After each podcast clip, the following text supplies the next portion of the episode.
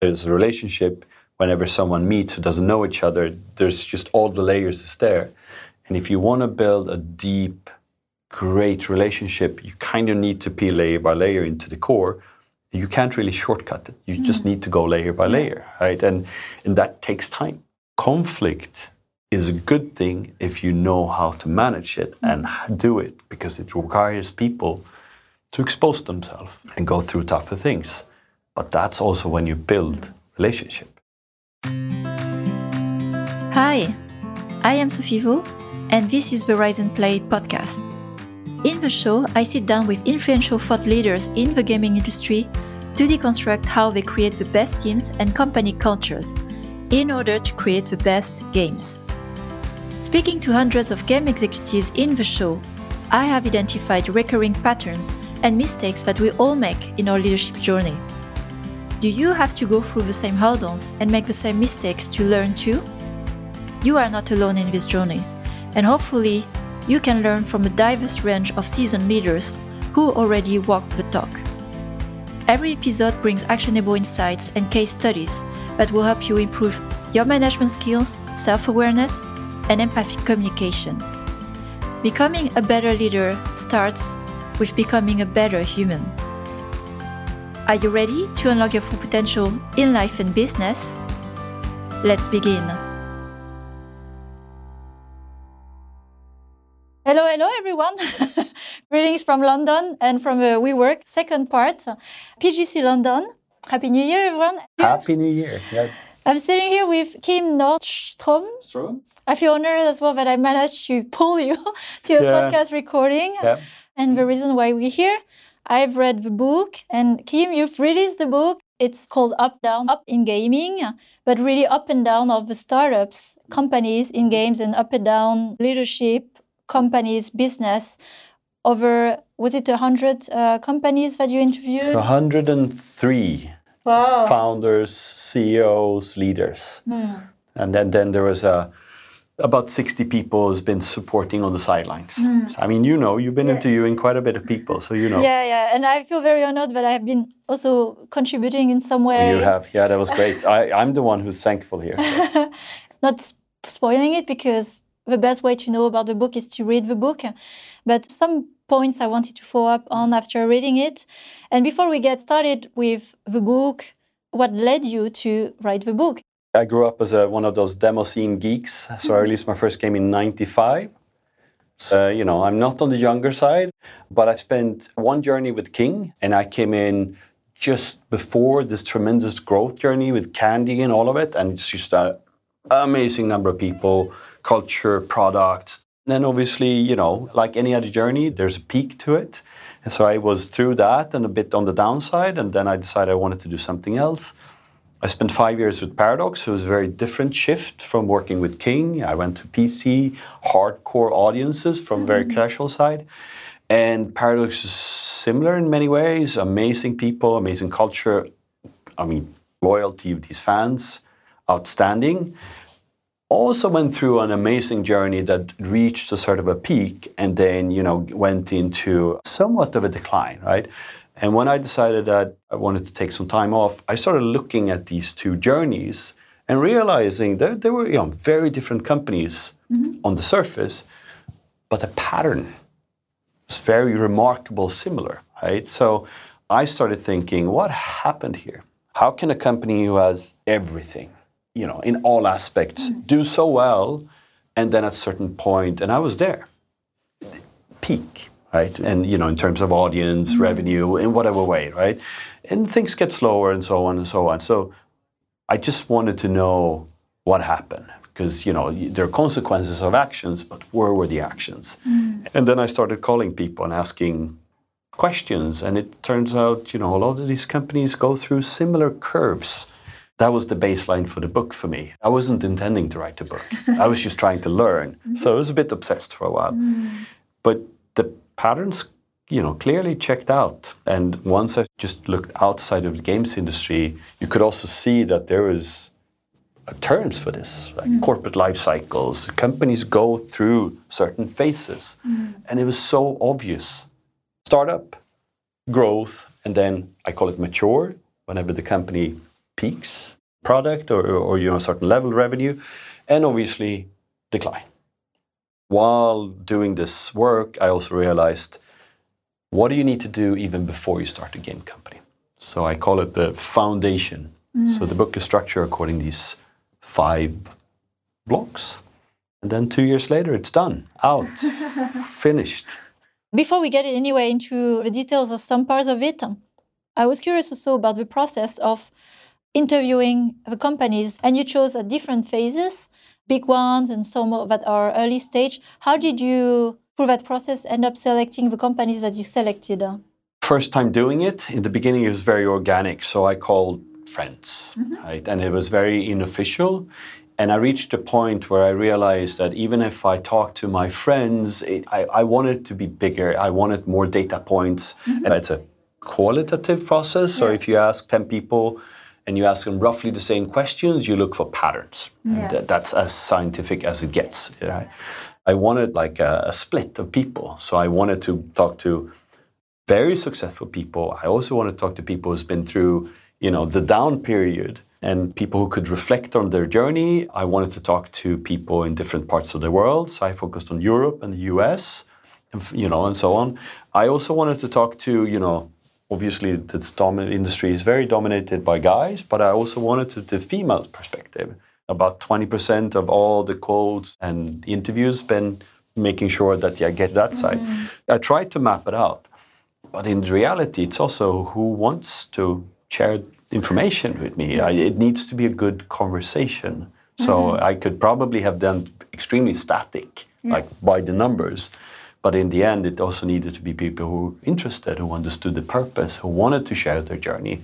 I promised everyone that most of this is kind of confidential uh, on the note side, so I can get some extra wisdom on the depth. Right? Yeah. Everything is in the book, has been approved.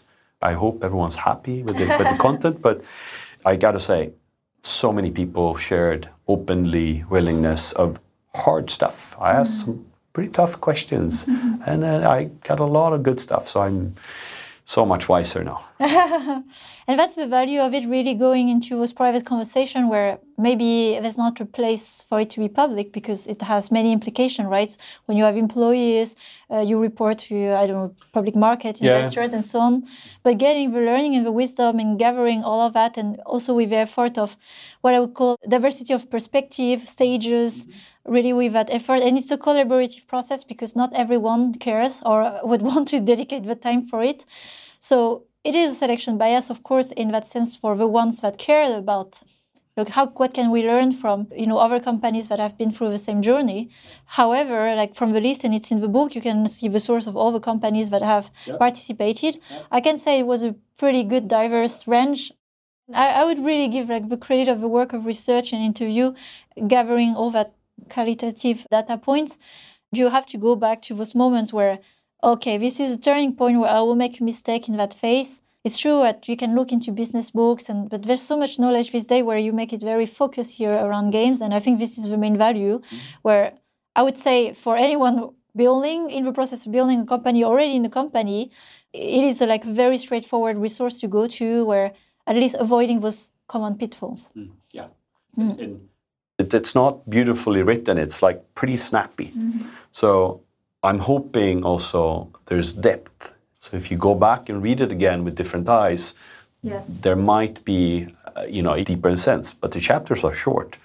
Yeah, you did achieve uh, that outcome because it was pretty straightforward to read, and there's some parts that are very like philosophy based where it makes you reflect, right? And that's what it is for the process.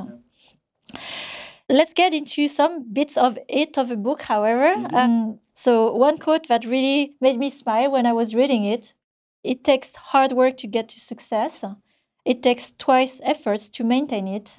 From da-da-da, drum roll, Dr. Dre. To Eminem. Yeah. Yeah. and I was like, that's a lot of uh, truth, reality, where part of a book where you analyze the success, especially in the gaming, you see that you don't see a winner twice, very rare, or the winners that can replicate the success. So the one shot, but when you do it twice or you maintain it over time, Yeah. this is not luck anymore. You discard the luck factor where it's skills. Yeah.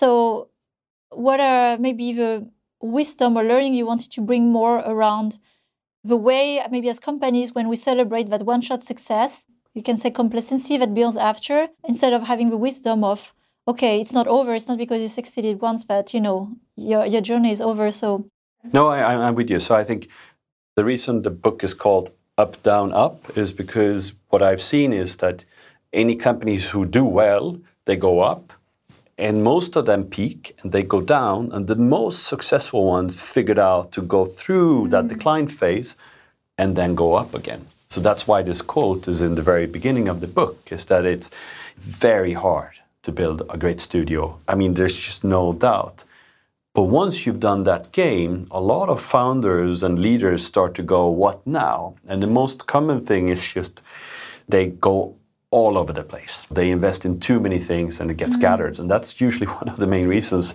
it goes down. Mm. They lose touch with what mm. made them successful in the first time. Typical wisdom of this journey has been when they go through the decline phase, which is pretty good because it just sorts out the level of arrogance that comes with success. Mm. And they found their way back to what made them successful in the very first time, mm. right? That seems to be a pattern, hence the mm. title of the book, then Up, down, up, right? And the scary and the most brutal thing that most people hate me for is that if you want to repeat success, you should build the same game over and over again. And obviously, all the creative people hate this. That's not what they want to do. That's not why they join, whatever reasons.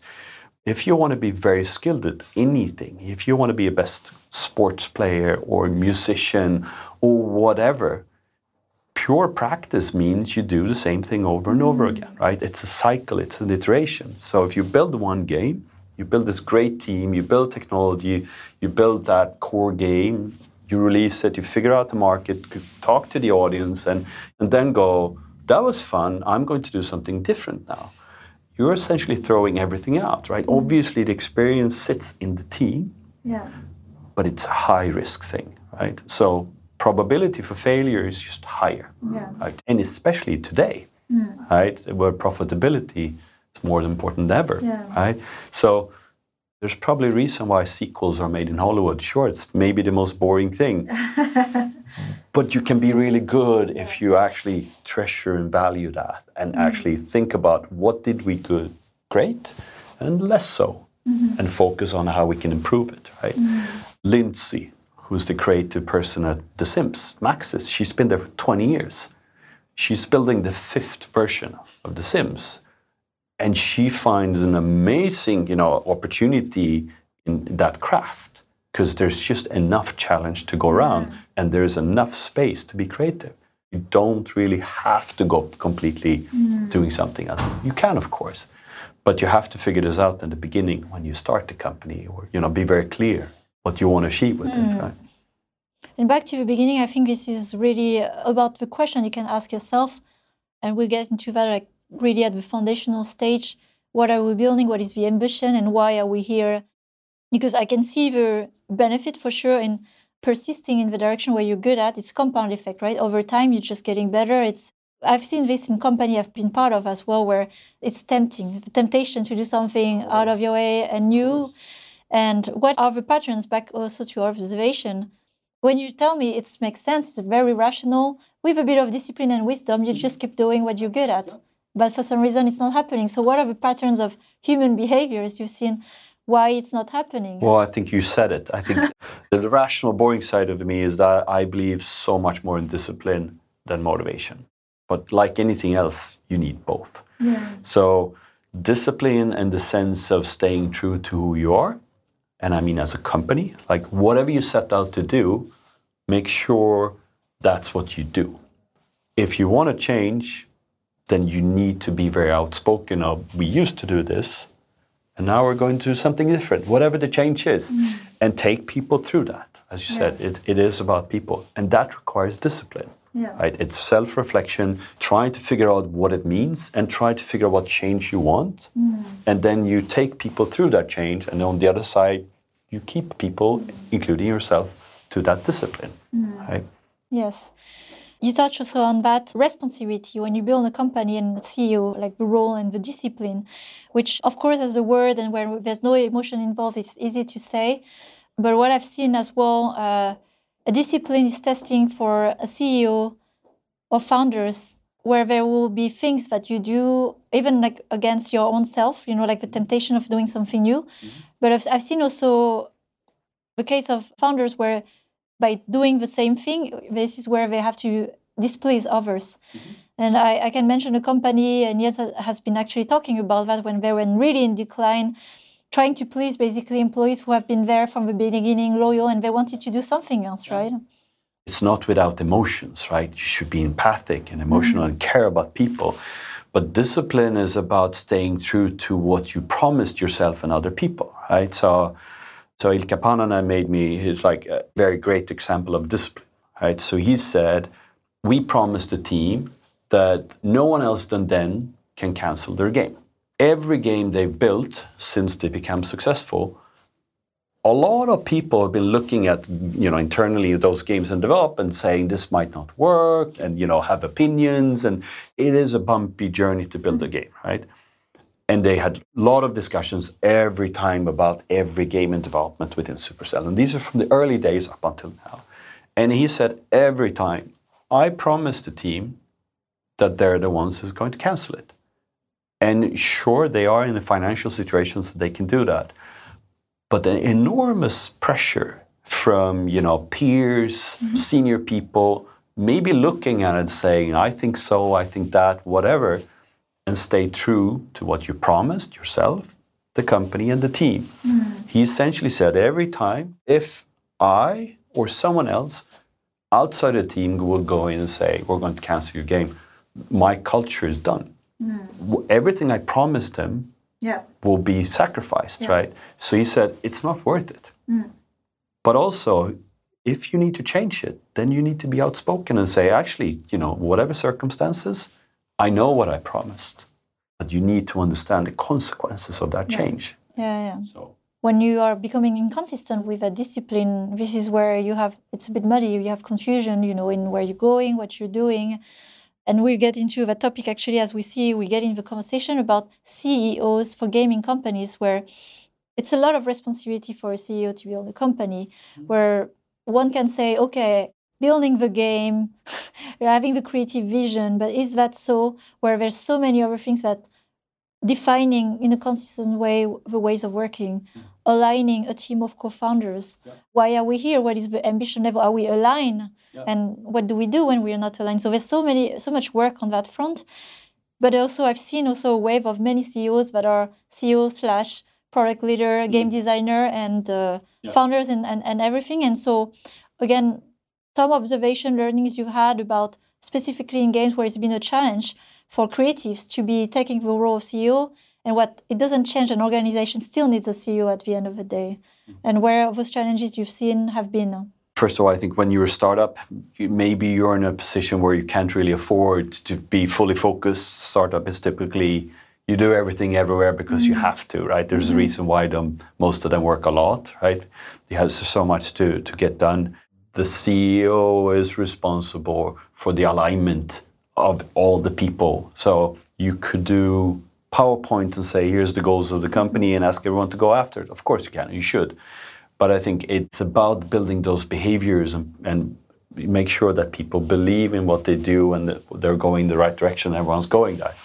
That is a daily thing and it's a very hard thing to do. Mm. Uh, but it, it's part of the job to make sure that you, you enable people to do the things they need to do. They do it in the right order, in the right way.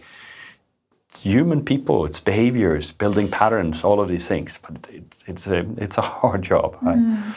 I think the other side is that, and I write about this in the book, is that the most common behavior I see personally when I talk to people is that they're lonely. Mm. It is a lonely job to be the CEO of the company. And even if you're a set of founders and you trust each other, that's so key for the success of the CEO. But ultimately, it is a lonely job and it kind of needs to be. So you need to also be learning yourself to live with a lot of abstract things, not knowing still needing to take decision mm-hmm. and heavy stuff on your mm-hmm. shoulders, right? In the beginning, it might everything might be fun, and I'm not saying easy, but once you start building an audience and you have a revenue coming in, you might have investors, you might even be a public company. The burden on your shoulders increases, so you need to surround yourself with people that could be, you know, as everyone says, honest with you, truthful with you, and have someone to talk to. And usually, I'm a person that people come to talk to because I'm a nobody in their organization. I'm not part of anywhere. They just need someone to talk to, to reflect on things. And it's usually driven by I have so much stuff on my shoulders and I need someone to talk about it, right? I mm-hmm. mean, we should have more psychology into the industry Yeah. where people, and so the CEO forums are great because then they can share experience, people understand, but just sounding boards, Yeah. so important. Mm. So that's also like one of the solution or course of action that are mentioned in the book because it's just not highlighting where are the challenges, but also suggesting some solutions that uh, some companies have uh, done. And I think there was mention of also trends I've seen like having co-CEOs, yeah, assigning yourself a coach or going for counseling sometimes and the sounding boards because the responsibility doesn't change nevertheless but it's a huge task for just one person to handle. And sometimes you end up doing so uh, talking to also a lot of founders through the podcast and private conversation some they just happen to be in the room, but in their heart they just don't want to be in that role and this is where at the end of the day it's still damaging for the organization because it needs someone to take that responsibility All the shit always go upwards, right? It, it is true. So, what the hardest thing should and usually always ends up on the CEO plate, mm-hmm. right? So if you're a bigger company, the board would push stuff on you, and the rest of the organization would, you know, underneath. And it's kind of the way it, it, it works. And then at that moment, you need to be able to deal with some of this pain that comes, right? And you need to be surrounded by people who can be there to support you. Just again, the sounding board. But in the end, you need to be good to deal with all the shit that comes your way. And usually you're required to take decision that is very painful. Right? There is rarely any like, here's a solution that works everywhere. Mm-hmm. Right? There's always a set of pain and it needs to be distributed in some way. Unfortunately. Right?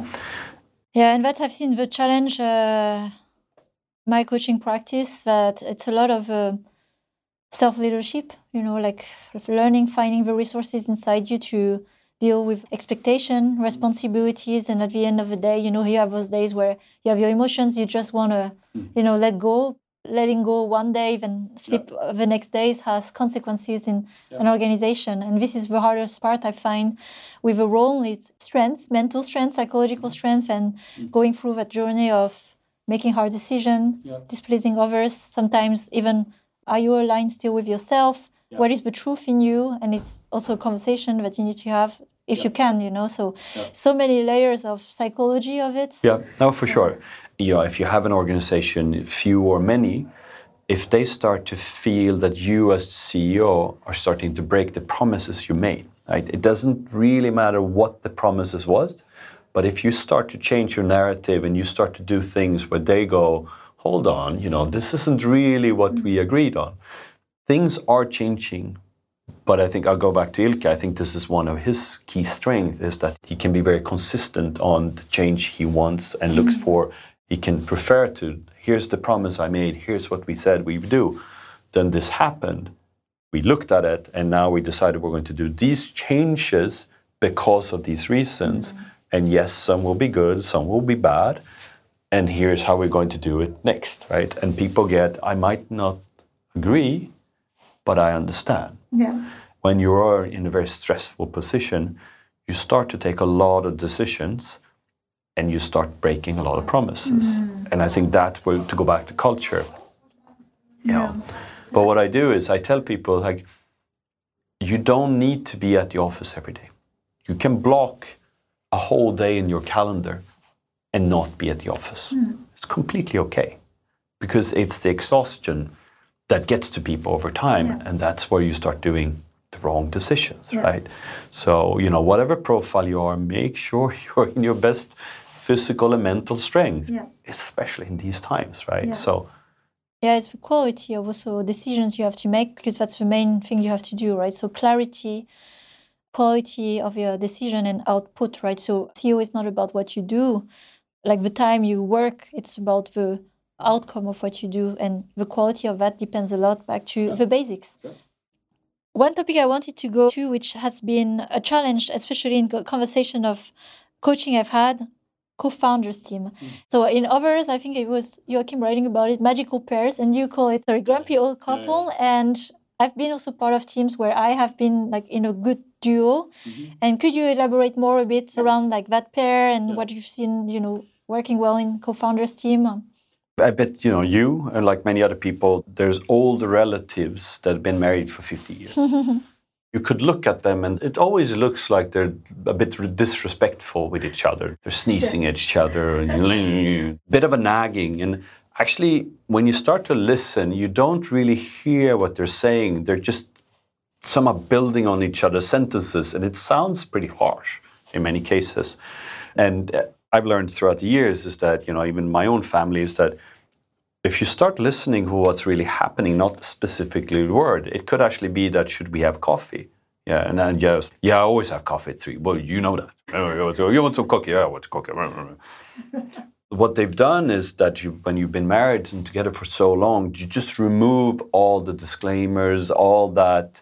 Are you sure you want to really? You know, just get to the point, right? And it just means that you're so comfortable with each other and you trust each other so completely and you understand each other so, so, so much, so deep.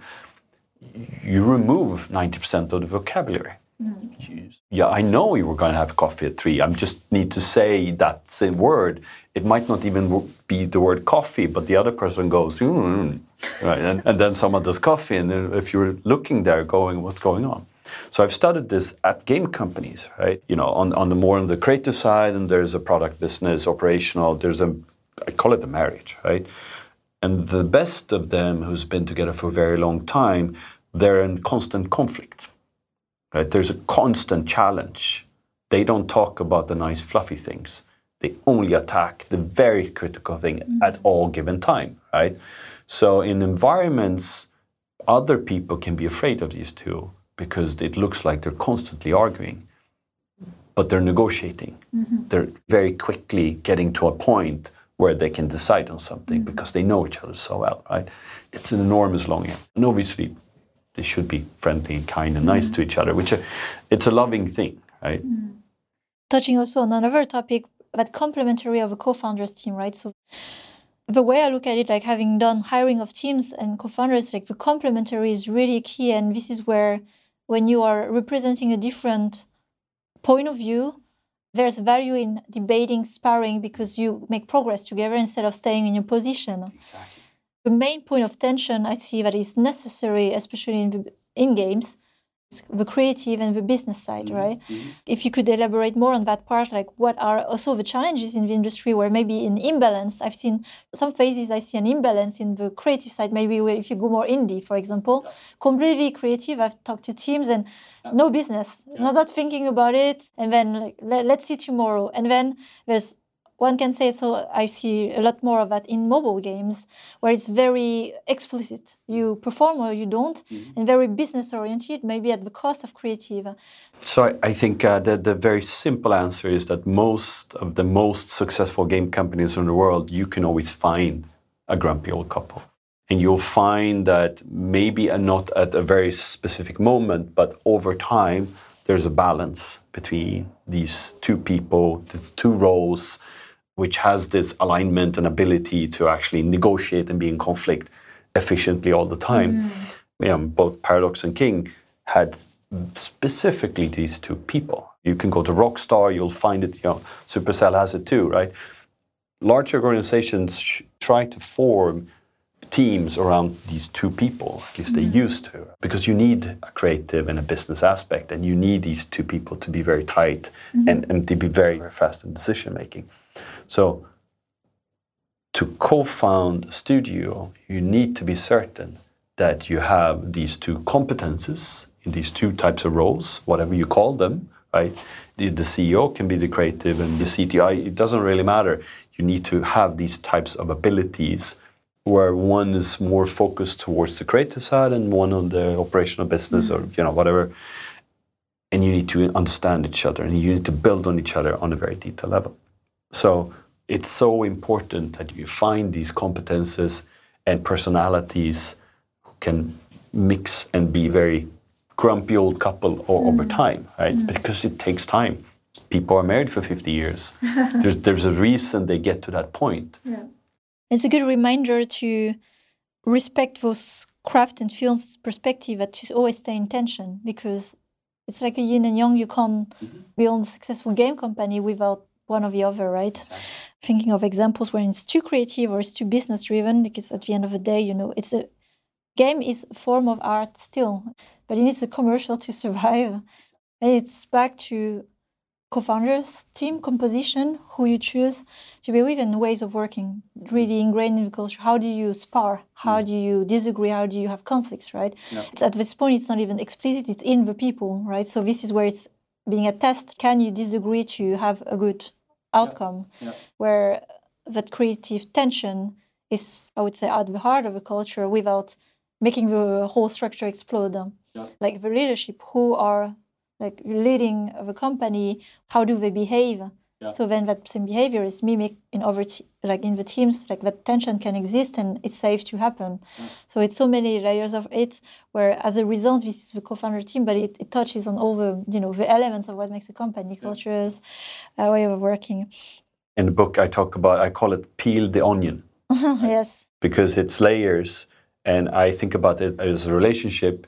Whenever someone meets who doesn't know each other there's just all the layers is there and if you want to build a deep great relationship you kind of need to peel layer by layer into the core. You can't really shortcut it. You just mm. need to go layer by layer right? And and that takes time. Yeah. and for every new person you put into it, there's a peeling the onion kind of mm. approach that needs to be done. Conflict is a good thing if you know how to manage it mm. and do it because it requires people to expose themselves. Yeah. And go through tougher things. But that's also when you build relationship. That reminds me for how do you see a team doing? It's in the worst times, how they handle it. It's a real test actually than when things are going right. This is where you see the true colors of the team uh, and the personalities. I had breakfast with Emily from Superbloom uh, this morning. Uh, I'm so, so- I mean, they do so amazing stuff, and we talked about this. And I mentioned that from what I've learned is that you know to build a relationship, it's actually boils down to a set of things. One is frequency, like how often do we meet? There's so many things we pick up by knowing each other and talking to each other and, and just learning about each other. But if we only spend time and only talk about weather or whatever the sport thing, we stay shallow, right? Mm. We don't get to a deep, meaningful. And the other thing is actually conflict, as in not as we argue and fight, but we go through challenging things. It could be we against the world. We go through, as you said, tougher times because it, it creates meaning mm. for us and we do it together. Again, up, down, up. I think mm. it's the downside and the ones who's there and who's been through it. You know, I think that's where the relationships are built, and, right? And then you go up again, and that's where you build the true. That's why I think the second curve can be so much bigger. It's one of the components, at least. Yeah, in the stages of forming a team, the storming, what you said, like going down, is the key uh, stage of forming a team, actually. This is where a team is really formed, not again during good times. And I've experienced it as well building a studio where at the time after the storming, the most uncomfortable where we feel we'll all break up and, you know, we mm. will not talk to each other the day after. If we can overcome this, this is beautiful because this is where you can really trust like we have survived this. Mm. We've seen the ugliest part of ourselves, but in a safe way where nobody left. Remember, we, we talked about this a long time ago when you wanted to do more advising and consulting. Mm-hmm. And remember, I told you that like one of the first thing I do when I start to talk to new companies is that I specifically seek out the elephant in the room mm. and I put my finger on it and I can see it. It's usually painful when you start to point to things because they know that it's a bad thing that they haven't really dealt with, hence the uh-huh. elephant in the room. And then I push a little harder and it always causes some friction and irritation. And then I say, well, you know, it's not my company. I, I'm just saying it's there. You know it's there. I'm just saying you're not doing anything with it. Yeah. And it causes a bit like annoying. So, you know, peeling the onion. Immediately I can go a few steps down Yeah. a lot quicker. And it also creates a level of respect for each other, a level of credibility. I'm pointing to something and I'm not giving up. I'm just saying, if you want to mm. do this, I'll be there for you. Yeah. It, it, it would be part of my job, but I'm not going to sit there and pretend it doesn't exist. yeah. So I'm going to point to it mm. and I'm going to hold you to it. Mm. But it costs pain. But the next week, suddenly we talk to each other on a deeper level. That's great when you have exactly as a practice someone external to painfully to point you to your own things that you may know or may not know. And in some cases as well, when the co-founder team as well is I would say mature aware enough to point out themselves. This is the hardest part. Exactly, and that's where you wanted the co-founding team to be. Let's just go back to the Grand Prix Cup, and it goes back to the ability to be in conflict. Mm. But then again, you know, as any team, let's say you're three, three people in a team, you know, and then you add a fourth one. All that gets reset, right? And then you have Yes. to teach the fourth person, and then the, that person will go through the same levels again, right? Yeah. And then, you know, a month later, you add a fifth person, and you have to go through it again, Yeah. right? It's just, it can be very devastating for the team Yeah. when they build this up and over and over again. Right? and being cautious about the uh, people you have to add over time. This is where we're really getting on a deep dive on some topics that's really interesting. Uh, looking at the company like a human being growing up, right? Infancy stage, teenager, uh, a bit erratic, and then growing up, maturing and declining and aging. And one part that is at the end of the book that really also stayed with me really as good reflection question for a CEO you can be a good CEO at different phases. And one that I find the most challenging is when you have hit success and then having that conversation. I think you have some reflection question. Is this still the company you want to be part of? Mm. And when you know that you have to go and repeat again, and it's not of interest for you, ah.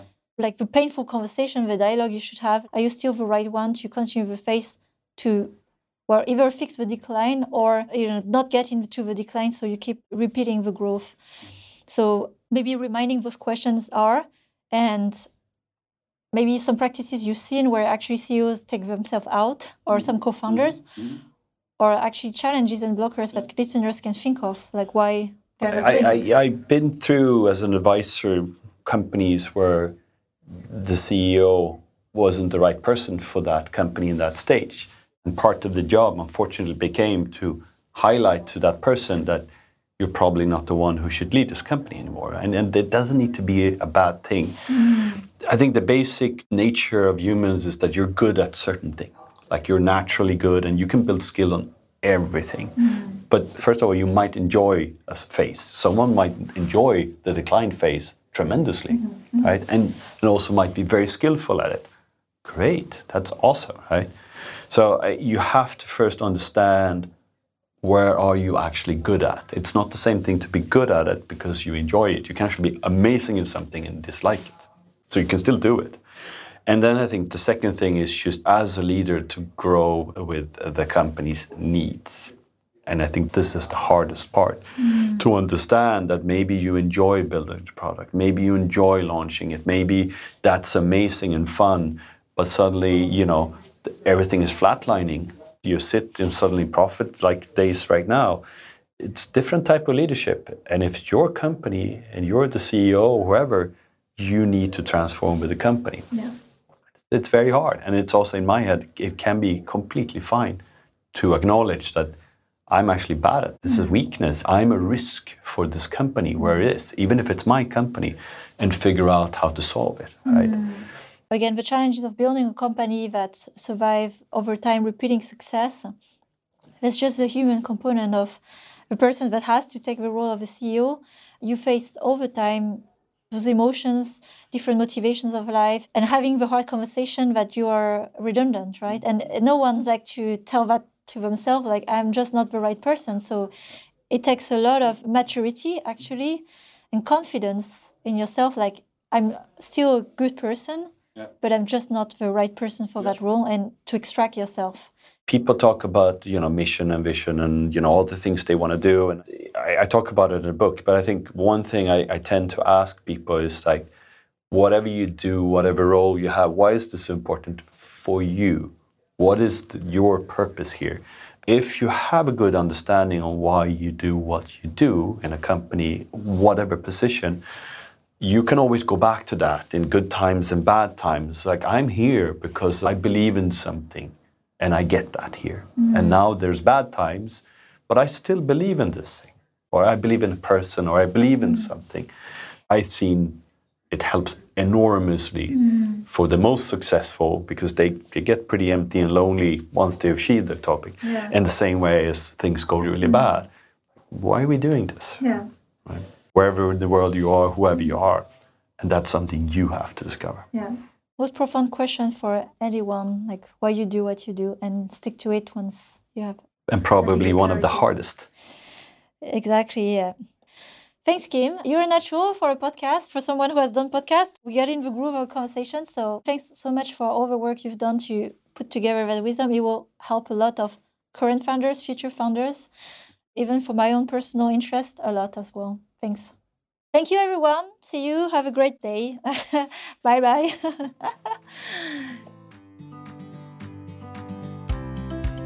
Thanks for listening to this latest episode of and Play podcast. I am growing a community of conscious leaders across the industry and beyond. If you want to join this movement, please share the podcast with other conscious leaders because we have so much more we can learn from each other. If you've enjoyed this episode, please follow and rate the show on Spotify or your other favorite podcast platform. It will help other growing leaders to discover the show and benefit from the valuable insights. If you would like to grow rapidly your leadership skills, you can find more insights on riseandplay.io, where you will also find my free masterclass on conscious leadership and other resources that I offer. Have a great week and remember to take care of yourself. Until the next time,